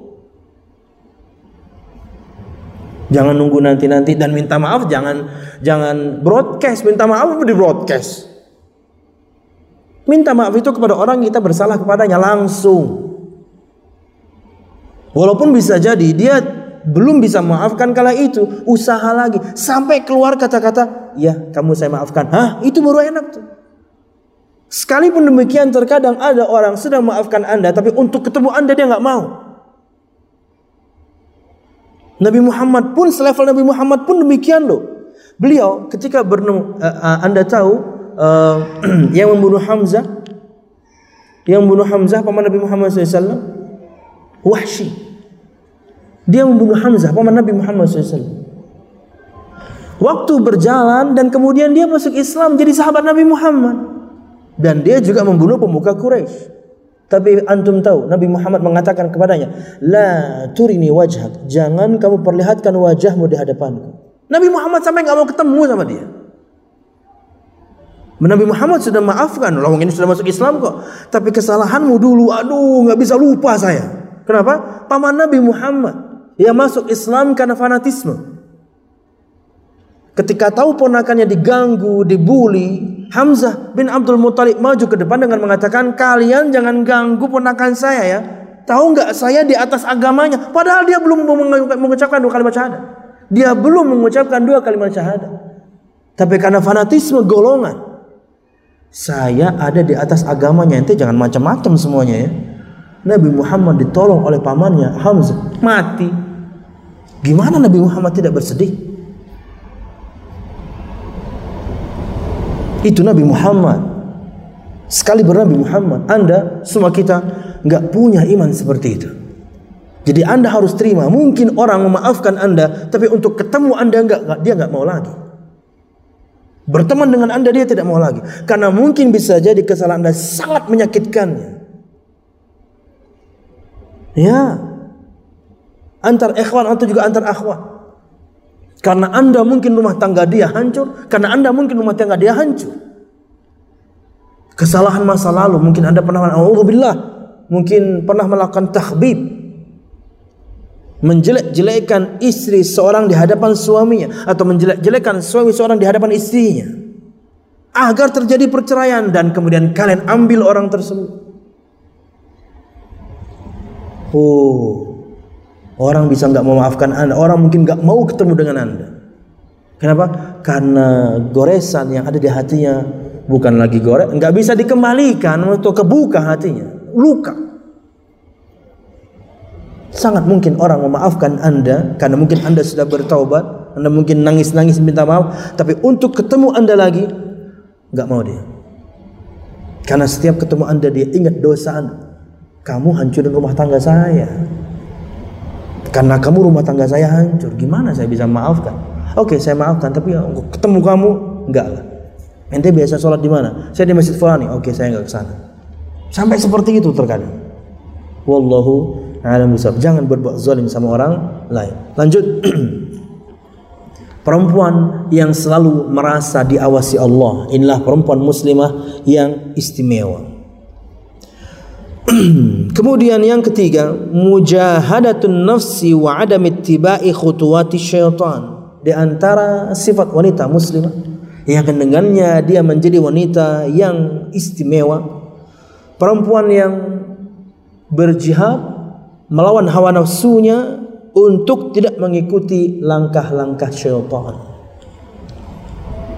Apa pun itu bentuk rayuannya, banyak, bukan banyak juga sih, ada lah ya beberapa akhwat itu terkadang kalau bertanya, intinya supaya jawabannya boleh. Padahal sesuatu yang sebenarnya nggak penting-penting amat atau bahkan na'udzubillah bisa jadi terlarang. Ustadz, uh, boleh nggak pakai soft lens biar tampil beda depan suami? Ah, biar tampil beda depan suami. Alasannya bagus sekali. Saya biasanya kalau pertanyaan seperti itu saya jawab, uh, sesungguhnya Allah mengetahui niat anti lebih eh, Allah lebih tahu niat anti. Kadang-kadang jawabannya, eh nggak jadi deh. Nah, langsung ketahuan berarti kan. Anda pengen niat tampil kepada suami tapi tampil kepada orang lain juga. Padahal terkadang warna kulit dengan warna mata, warna softlandnya nggak matching. Kulit rada-rada hitam, uh ini softlandnya biru, nggak cocok. Kalau kulit Anda putih, kemudian softwarenya biru, cocok. Anda kayak bule. Bule pasti perempuan, karena kalau laki-laki pak le. Yang Jawa faham. Subhanallah. Kulit cocokkan dengan kulit. Kalau Anda sawo matang, yang ada ini udah paling pas nih. Kadang-kadang coklat, kadang-kadang hitam. Jarang sih orang Indonesia yang hitam, jarang kerasa kita coklat. Yang betul-betul hitam. Bahkan hitamnya lebih banyak dibandingkan putihnya. Itu perempuan-perempuan Arab. Atau perempuan Arab yang ada di Indonesia. Hitam betul-betul hitam. Anda kalau cek rata-rata mata kita coklat tua. Cek aja. Coba sekarang cek. Coklat tua karena itu mata kita yang cocok dengan warna kulit. Kita rada sawo mateng yaitu warna yang paling cocok. Mata perempuan Arab khususnya Saudi Arabia itu sangat indah. Makanya wajar Syekh bin Baz Syekh Utsaimin mewajibkan cadar bahkan sampai level tutup mata. Karena matanya terlalu indah. Perempuan sudah terwakili di matanya nggak ada perempuan gitu ya pakai cadar matanya indah kemudian ketika dibuka zong nggak mesti cantik sekali. Subhanallah. Makanya mereka sampai level mereka cadarnya itu pakai cadar eh, pakai jilbab yang beberapa layer layer terakhir mereka tutupkan lagi ke depan. Supaya tersamarkan matanya. Indah sekali. Betul-betul mata sifat mata penghuni uh, sifat mata bidadari. Matanya besar hitamnya lebih banyak dibandingkan putihnya. Mata-mata anime kayak kartu itu ada di perempuan Arab Tapi kalau hitam semua, ah, itu aliennya. Hey. Atau putih semua, ah itu sedang kerasukannya. Allah bisa. Jangan ikuti langkah syaitan. Anda mulai dengan sesuatu nanti akan merambah kepada yang lain. Nikmati, syukuri apa yang ada yang ada di diri Anda tanpa merubah apa pun. Insya Allah suami Anda sudah bersyukur. Ya, wallahu alam bisa, wallahu alam bisa. Karena terkadang alasannya seperti itu. Ini langkah syaitan saja. Ustaz, uh, boleh nggak begini begitu untuk tampil depan suami? Padahal biasanya bisiknya bisa jadi boleh misalnya, seperti semir, boleh dong. Semir rambut boleh. Asal hindari warna hitam. Mungkin Anda ingin warna rada pirang, blonde atau kemudian apa istilahnya yang merah, brunet. Warna merah. Tapi sama, cocokkan juga dengan warna kulit. Ini kulit rada hitam, rambut rada merah. Wah. Kayak damsik yang ada di Street Fighter, ngeri sekali. Uh -uh, kayak orang Portugis ya. Cocokkan ya, tolong dicocokkan dengan warna biar matching ya. Anda ingin tampil di hadapan suami supaya suami merasa, wah subhanallah ini enggak Allah Akbar. suami bukan malah dia kaget dia, masya Allah dia apa ini? Ini suami muka, masya Allah, bukan ini yang saya nikahi dulu, karena menyeramkan ya. Jangan bisa. Aduh, eh, tentunya tulisannya nggak seperti itu. Itu versi saya saja. Tambahan dari saya lah ya. Lanjut. Berapa sekarang? Tuh, dua, tiga, empat. Ta'zimu syairillah. Di antara sifat seorang wanita muslimah yang dengannya kemudian dia menjadi istimewa perempuan-perempuan yang mengagungkan syiar Allah Subhanahu wa taala. Di antaranya dengan jilbab. Ini syiar Islam. Jangan pernah malu menggunakan hijab.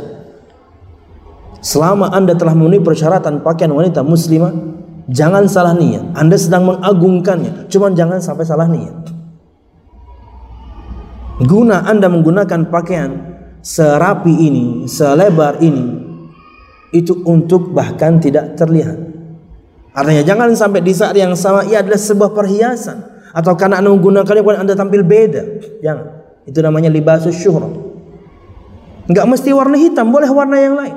Biru dongker, coklat tua, terserah warnanya enggak ada masalah. Tapi jangan sampai kemudian dengannya Anda tampil beda. Dengannya dia seperti perhiasan terpisah. Uh, khimarnya warna merah. Uh, kemudian jubahnya dua warna, kuning sama hijau. Waduh. Ini akhwat Jamaika apa akhwat Batam? Sampai ke masjid reggae dia. Karena itu warna bendera Jamaika ya. Wallahu Harus Anda agungkan syiar Islam.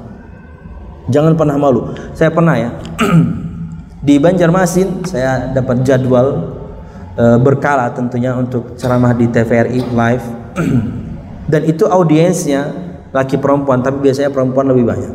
Di antara persyaratan mereka itu adalah saya harus menghadirkan 60 orang akhwat, 60 orang jamaah pengajian. Akhirnya saya telepon beberapa yakni bunitianya karena kalau panitia itu laki-laki perempuan bunitia saya telepon bunitianya Bu bisa nggak hadirkan uh, sekian orang? Gimana Ustaz uh, kita tampil di TVRI tapi kan sebagian teman-teman pakai cadar pakai aja nggak ada masalah. Kita tampil sekarang. Yuk jangan pakai pemerah pipi yang dari krayon tadi ya Bu. Eh, jangan sampai sana. Kan ada persiapannya. Ada sutradaranya menyiapkan segala macam. Bu bu bu itu tasnya kelihatan bu. Mundurin bu. Sebagian kemudian pokoknya ditata rapi sama mereka. Selesai sebelum syuting eh, kadang live kadang juga taping.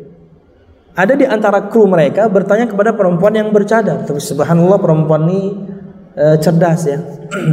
Dia smart ya bukan handphonenya saya smart dia smart ya. Kadang-kadang ini kita handphone smart tapi orangnya enggak ya. Mbak uh, yang pakai cadar, uh, Mbak uh, pakai cadar seperti itu nggak repot makannya? Wah, cari masalah nih. Tak taunya akhwatnya subhanallah jawabannya kami yang pakai cadar aja, kami nggak repot. Kenapa bapak repot? Skakmat langsung, pucat langsung. Dikiranya perempuan akhwat nggak bisa ngomong apa? Kami yang pakai saja, kami nggak merasa ribet tuh. Kenapa bapak yang merasa ribet? Diem langsung dia. Saya bilang, wah mantep nih ngaji di mana nih? Oh pengajian saya. Pinter ya subhanallah ya. Saya aja nggak kepikiran jawaban begitu. Ya kadang-kadang orang seperti itu, ih apa nggak ribet? Yang makan aja nggak ribet, yang pakai cadar ya nggak ribet mereka. Kenapa yang melihat ribet? Jangan-jangan yang kita takutkan, Anda membuli perempuan-perempuan bercadar dengan ribetnya mereka, Anda padahal pengen tapi Anda nggak mampu. Anda iri sebenarnya. Karena pakaian wanita muslimah sekarang ya yang punya istri faham lah ya ya Allah luar biasa harganya. Kalau beli hot pants kemudian tank top ah murah. Full pakaian wanita apalagi dengan merek-merek tertentu. Waduh masya Allah. Oh istikharah kita ngasih duitnya. Kak ini ada yang bagus nih kak. Oh iya bagus nih. Enggak maksudnya beliin. Oh beliin. Aduh kita kadang-kadang nggak nggak ngerti kode-kode gitu ya harganya masya Allah. Eh, tapi nggak apa-apa karena kita sayang ya. Beli deh nggak ada masalah. Biar sayang pusing. Mahal pakaiannya. Jangan-jangan anda itu menghina wanita-wanita yang berjilbab lebar full anda padahal pengen kan? Kenapa? Mereka lebih elegan daripada anda. Mereka lebih cantik terbungkus rapi. Permen aja nih, permen nih, permen. Satu Anda buka, satu tertutup. Lempar dua-duanya ke tanah, ambil Anda pilih mana? Yang tertutup. Permen aja Anda milih, perempuan apalagi? Eh tolong yang bagian tadi nanti dipotong ya buat Instagram ya. Ya. Ya Allah. Aduh, ya. Uh, ini sebenarnya saya nukil. Ustaz Firanda pernah menyebutkannya. Jangan-jangan perempuan-perempuan itu iri sebenarnya. Ketika mereka membuli, ketika mereka mengejek. Pengajian ninja lah. Syukur pengajian ninja itu cuma beat doang. Dia ninja loh. Paham gak bu? Ninja itu sepeda motor mahal. Beat kan lebih murah ya. Eh, sorry nih produk nih Honda sorry nih lebih mahal Kawasaki. Subhanallah. Pengajian ninja lah, pengajian apa-apa itu Uh, coba Bu, uh, apa yang pernah Anda dapatkan dari bulian orang karena pakaian Anda? Saya yang sering dengar itu saja, pakaian pakaian ninja. Ada yang lain? Ejekan. Ketika Anda berpakaian full seperti itu. Oh, pakaian ibu-ibu. Padahal mungkin dia mahasiswi, masih muda. Apaan sih kayak ibu-ibu? Subhanallah. Kan suatu saat Anda akan jadi ibu. Kenapa memangnya? Yang namanya rambut itu indah, dirawat, diperlihatkan. Apaan ditutup-tutup? Kan gitu. Kamu kan tubuh kamu bagus. Kenapa kemudian kau tidak dimati dan orang lain menikmati? Ini setan semua. Terkadang yang menyampaikan itu ya setan dalam bentuk manusia, teman kampus Anda. Coba cek mungkin kepalanya ada tanduknya. Uh, totonya ada tapi dipotong. Uh, keturunan Hellboy. Subhanallah. Terkadang mereka bisa jadi iri, tapi tentunya yang tidak iri ya, sorry nih, mudahan anda tidak iri, maka belajarlah. Belajar. Kenapa mereka sampai menggunakan pakaian seperti itu? Mereka hanya ingin mengagungkan syiar Islam. Terlepas dari alasan hati masing-masing, ini syiar Islam. Ini pakaian muslimah. Bukan adat istiadat orang. Ini pakaian muslimah. Tertutup seluruh tubuhnya kecuali wajah dan dua telapak tangannya. Lebih utama lagi sebagian bercadar subhanallah. Kalau Anda belum mampu, minimal Anda diam. Sama juga dengan ikhwah. Anda belum mampu memelihara jenggot, Anda belum mampu memelihara celana dari semata kaki, atau belum mampu dan ketatan tata yang lain, minimal Anda diam, jangan membuli. Kenapa? Anda sudah kalah 2 sampai 3 kosong ketika Anda membuli. Dosa Anda dapat, nauzubillah sampai Anda mungkin mengejek, yang Anda ejek sebenarnya bukan orang yang Anda ejek tapi hakikatnya adalah yang mereka panuti yang Anda ejek Rasulullah sallallahu alaihi wasallam. Minimal sekali yang belum bisa memelihara celana di atas mata kaki, belum bisa memelihara jenggot padahal dia tumbuh dan lebat mungkin, minimal Anda tidak membuli, tidak mengejek. Mending Anda diam dan belajar. Teman-teman hanya menjalankan syariat. Dia tidak ganggu Anda, dia hanya menjalankan syariat. Sama juga dengan teman-teman akhwat. Mereka hanya menjalankan tuntunan agama untuk menutup seluruh tubuhnya. Wallahu a'lam bishawab. Wallahu a'lam. Semoga Allah Subhanahu wa taala berikan mereka petunjuk ya. Dan yang terakhir. Dan ini mungkin di antara yang paling utama ya. Di antara sifat wanita muslimah yang dengannya dia menjadi perempuan yang istimewa al-iman wal akhlak al-hasanah. Perempuan yang beriman dan memiliki akhlak yang baik. Saya singkat untuk akhlak yang baik disebutkan oleh Imam Al Hasan Al Basri dan masing-masing poin ini diambil dari sabda Nabi Muhammad SAW. Diambil dari sabda Nabi Muhammad SAW. Yang pertama kata beliau yang namanya akhlak yang baik badlun nada suka memberi. Kata Nabi Muhammad SAW tahadu tahabu sering memberi hadiahlah kalian saling memberi hadiahlah kalian. Ini saya akan saling cinta. Apalagi yang anda berikan sesuatu yang anda suka sebenarnya. Anda misalnya punya dua arloji nih, Anda salah satu suka banget di antara keduanya. Kasihkan yang Anda paling suka. Kepada akhwat mungkin yang lain. Ukti, antum biasa pakai arloji enggak? Biasa sih tapi lagi rusak. Nih buat antum. Masya Allah. Makasih ya. Iya, nanti notanya nak kirim. Oh, itu jualan namanya. Kurang ajar nih akhwat. Hmm, kasihkan. Suka memberi. Dua, uh, wakaful. Akhlak yang baik itu adalah tidak ganggu orang dengan perbuatan, dengan kata-kata, dengan tulisan. Wanita muslimah tidak melakukannya. Tiga, wasabru alal adha, sabar ketika diganggu. Gak usah dibalas. Orang ejek anda diamkan, orang bully anda diamkan, blok, unfollow. Gak usah digubris. Habis waktu anda ngurusin orang-orang demikian, tinggalkan. Ketika Anda diganggu, sabar. Yang keempat, wal wajhu talik dan wajah yang selalu berseri-seri. Ketemu teman, tebarkan senyum. Mungkin Anda punya masalah dengan suami Anda, mungkin Anda punya masalah dengan istri Anda, tapi ketemu teman, sebarkan senyum. Selesaikan nanti urusan di rumah. Karena subhanallah itu menyenangkan. Bisa jadi Anda yang menebarkan senyum, alhamdulillah Anda nggak punya masalah waktu itu di rumah, tapi Anda tebarkan senyum ke saudara Anda, itu masalah dia seakan-akan hilang walaupun sejenak. Aduh nikmatnya teman ini. Apa kabar akhi? Apa kabar ukhti? Ya, salaman, cipika-cipiki. Ya. Ini akhlak yang baik. Kata Nabi Muhammad SAW, La tahqiranna minal ma'rufi syai'an walau antalqa akhaka biwajhin taliq. Jangan kamu meremehkan kebaikan sekecil apa pun walaupun hanya menebar senyum wajah yang sumringah kepada saudara bersama muslim. Wallahu alam bisa. Ini yang bisa saya sampaikan. Mudah bermanfaat dan ikhlas. Saya mohon maaf. Mudah kajian kita diberkahi Allah Subhanahu wa taala. Amin. Ya rabbal alamin. Silakan ada pertanyaan. Kita sampai jam berapa Pak Dedi? Udah habis ya? Sisa 5 menit ya? Boleh 5 menit 5 pertanyaan ya. Jadi satu pertanyaan semenit ya.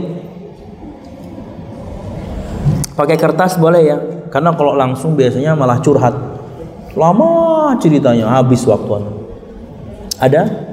Pakai kertas?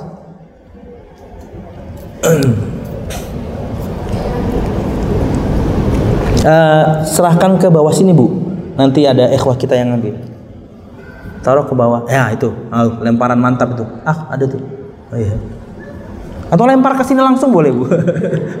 Akhwat macam apa antum? Oke.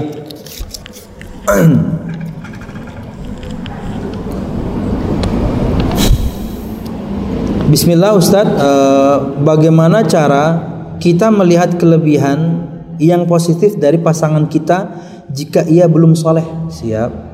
Tidak kaya, aduh. Tidak lembut, masya Allah tidak romantis, hmm, laki-laki macam apa ini? tidak soleh, tidak kaya, tidak lembut, tidak romantis, kurang penyayang. Waduh, ini suami anda atau srek nih? Siap. Jamaah sekalian tentunya banyak ke kekurangan di sini dari seorang laki-laki, tapi yang paling fatal di antara semua tidak saleh. Susah jadinya. Ya jamaah laki-laki minimal sekali yang harus dia miliki ketika anda nggak kaya-kaya amat mungkin kata-kata anda tidak bisa tertata rapi mungkin karena kebiasaan mungkin anda dari suku tertentu misalnya juga tidak romantis misalnya juga kemudian tidak penyayang atau bahkan mungkin tidak bisa bikin jokes tidak bisa bercanda dengan istri misalnya Minimal sekali Anda harus miliki kesolehan. Anda orang yang taat beragama. Dan itu bisa dilihat dari simple. Salat lima waktunya on time di masjid. Miliki itu minimal. Sisanya kekayaan bisa dicari, kelembutan bisa latihan, kehormatisan bisa belajar. Ya, ya, subhanallah. Tapi kesolehan ini butuh yakni ketangguhan seorang laki-laki di Banjarmasin dan ini data 2013 sudah cukup lama ya. Sekarang mungkin tetap atau bahkan mungkin naik. Di di tahun 2013 itu saya dari kakak saya almarhum dan kemudian dia langsung dari ustadz yang ada di pengadilan agama. Dia mengatakan sebab terbesar perceraian di Banjarmasin. Ingat saya cuma berbicara Banjarmasin, bukan kemudian Banjarbaru Matapura atau kota yang lain, Banjarmasin saja. Dan setahun setahun itu ada seribu kasus. Berarti sehari kurang lebih empat perempuan mengajukan gugat cerai mengajukan hulu perempuan ingin hulu lepas dari suaminya. Setahun seribu. Jadi ketika ditanya apa sebabnya? Yang kedua karena perselingkuhan kakak saya kaget karena itu nomor dua kenapa bukan nomor satu karena yang di benak kita itu nomor satu penyebab perceraian Bagaimanapun seorang istri ketika tahu suaminya kemudian mendua, bukan poligami, tapi zina, habis kehormatan suaminya di hadapannya. Dia pengen pisah aja udah. Lalu Ustadz yang nomor satunya apa? Suaminya nggak sholat subhanallah. Berarti secara tidak langsung perempuan Banjarmasin, mudahan di sini juga mereka punya kecemburuan yang luar biasa dengan agamanya. Mereka ingin suaminya taat beragama, sholat. Wallahu alam bisawab untuk ya, akhwat yang mengalami ya, atau sedang menghadapi cobaan luar biasa suami yang demikian. Kita kan dari jauh. Orang tua kita kan sudah bersusah payah untuk menyekolahkan kita. Masa karena mungkin makanannya kurang layak, mungkin fasilitasnya kurang, kita berhenti. Gak usah ya. Satu orang tuh masih kecil, tapi menyadarkan iya ya. Padahal masih kecil. Subhanallah. Jadi teman yang baik, teman yang saleh itu di antara yang membuat kita betah. Walaupun tadi saya sebutkan terkadang mereka nggak asik orangnya, tapi ketaatan mereka membuat kita betah di satu tempat. Kita selalu berada di lingkup di, di lingkungan di atmosfer orang-orang yang taat kepada Allah Subhanahu wa taala. Makanya tadi selain memiliki motivasi sendiri cari teman-teman yang membuat Anda suka di sini. Berkaitan dengan pesantren itu sudah kewajiban mereka memberikan fasilitas agar kemudian santri betah. Pesantren saya eh, dulu Al Irsyad itu sekarang sudah sangat lengkap. Mimpi para ustadz waktu itu semuanya sekarang jadi untuk punya lapangan bola yang luas, lapangan basket terpisah, lapangan bulu tangkis terpisah, lapangan poli terpisah, kolam renang, ada semua sekarang. Zaman kami cuma dua lapangan bulu tangkis. Di situ main takro, main bulu tangkis kepada Allah yang punya hati suami Anda. Ya Allah lembutkan hati suami saya. Tegur dia agar dia menjadi hamba yang taat kepadamu. Ya, berdoa kepada Allah Subhanahu wa taala. Sudah ya. 9 menit lagi ya. Siap, cepat-cepat nih. Jadi kalau pertanyaan haram, uh, halal, oh gitu aja. Ustadz, apakah permintaan maaf saat menggibai seorang kita sebutkan atau berterus terang dosa yang kita perbuat atau cukup dengan kata afwan, ukti maafkan saya? Enggak perlu didetail. Enggak perlu didetail. Yang jelas minta maaf, Anda pernah punya salah sama antum di antaranya dah ghibah. Tolong maafkan saya. Dan antum harus terangkan kepada orang-orang yang pernah antum yang diterangkan kepadanya tentang ke keburukan fulanah ini bahwasanya antum yang ini minta maaf dan itu dosa. Wallahu a'lam Jika ada masalah gibah ini dia yang memulai kemudian kita terpancing pula menggibahinya. Ini hukumnya gimana? Wow dan perang-perangan gibah ya. Orang kalau berbuat buruk kepada Anda, Anda balas dengan keburukan yang sama, harusnya imbas dan Anda boleh membalas dengan hal yang sama. Cuman memaafkan lebih sempurna. Memaafkan jauh lebih mulia. Orang buruk dengan Anda, Anda malah baik sama dia. Anda tahu digibai oleh seseorang, ajak dia makan. Hmm. Di restoran ya yang luar biasa lah. Suruh dia pesan apa pun yang diinginkan. Sudah, silakan ufti makan, makan. Antum enggak? Anda makan juga nih. Begitu dia makan dengan lahapnya, oh makanan A B C, wah makan. Gimana? Masih mau gibahin saya? Oh, langsung ketelan. Ajak makan aja. Allah alam bisa. Maafkan, lebih utama maafkan. Anda mulia, yakni sangat mulia di sisi Allah Subhanahu wa taala. Assalamualaikum Ustaz, saya mahasiswi berusia 22 tahun. Minum dulu ya. Oke. Okay. Yang berniat menikah muda. Sip.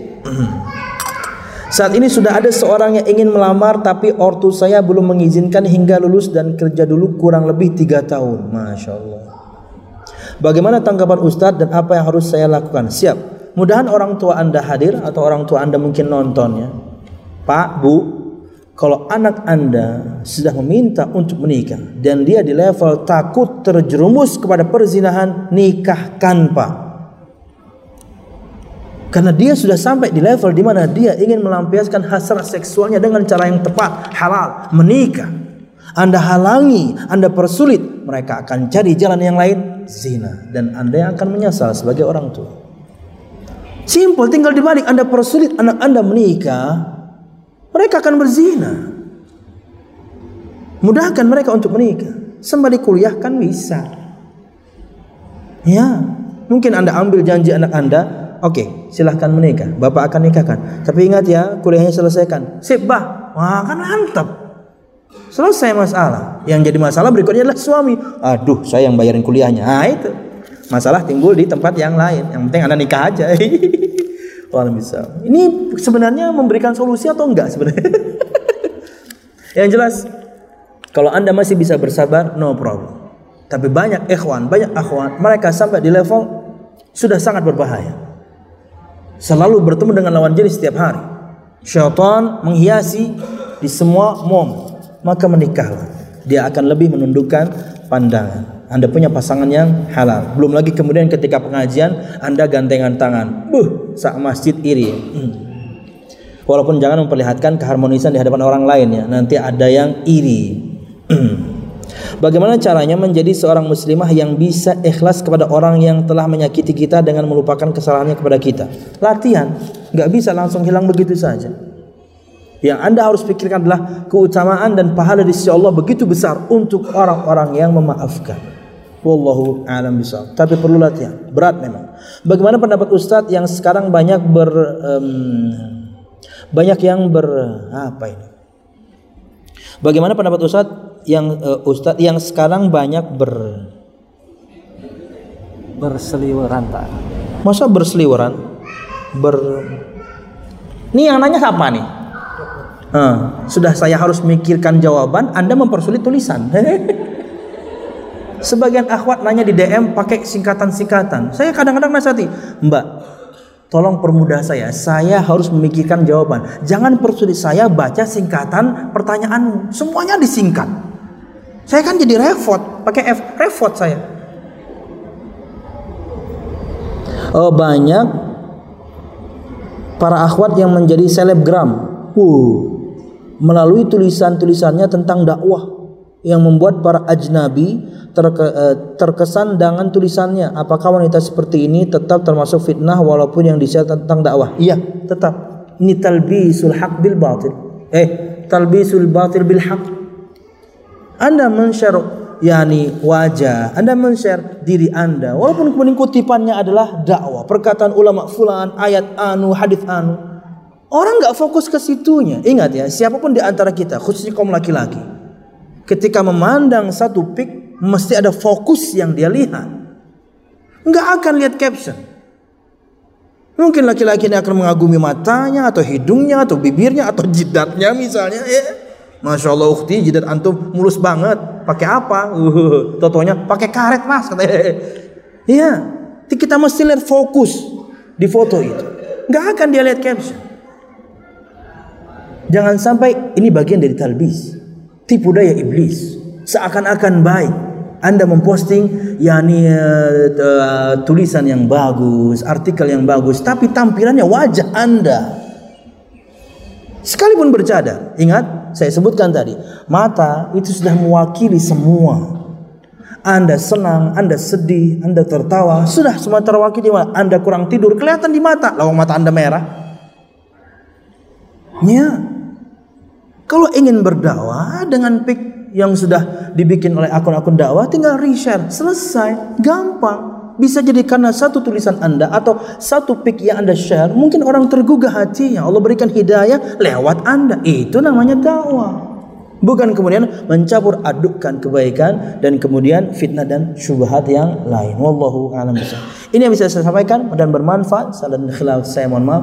Mudahan kajian kita diberkahi Allah Subhanahu wa taala. Amin ya rabbal alamin. Subhanakallahumma bihamdika asyhadu an la ilaha illa anta astaghfiruka wa atubu ilaik. Wassalamualaikum warahmatullahi wabarakatuh.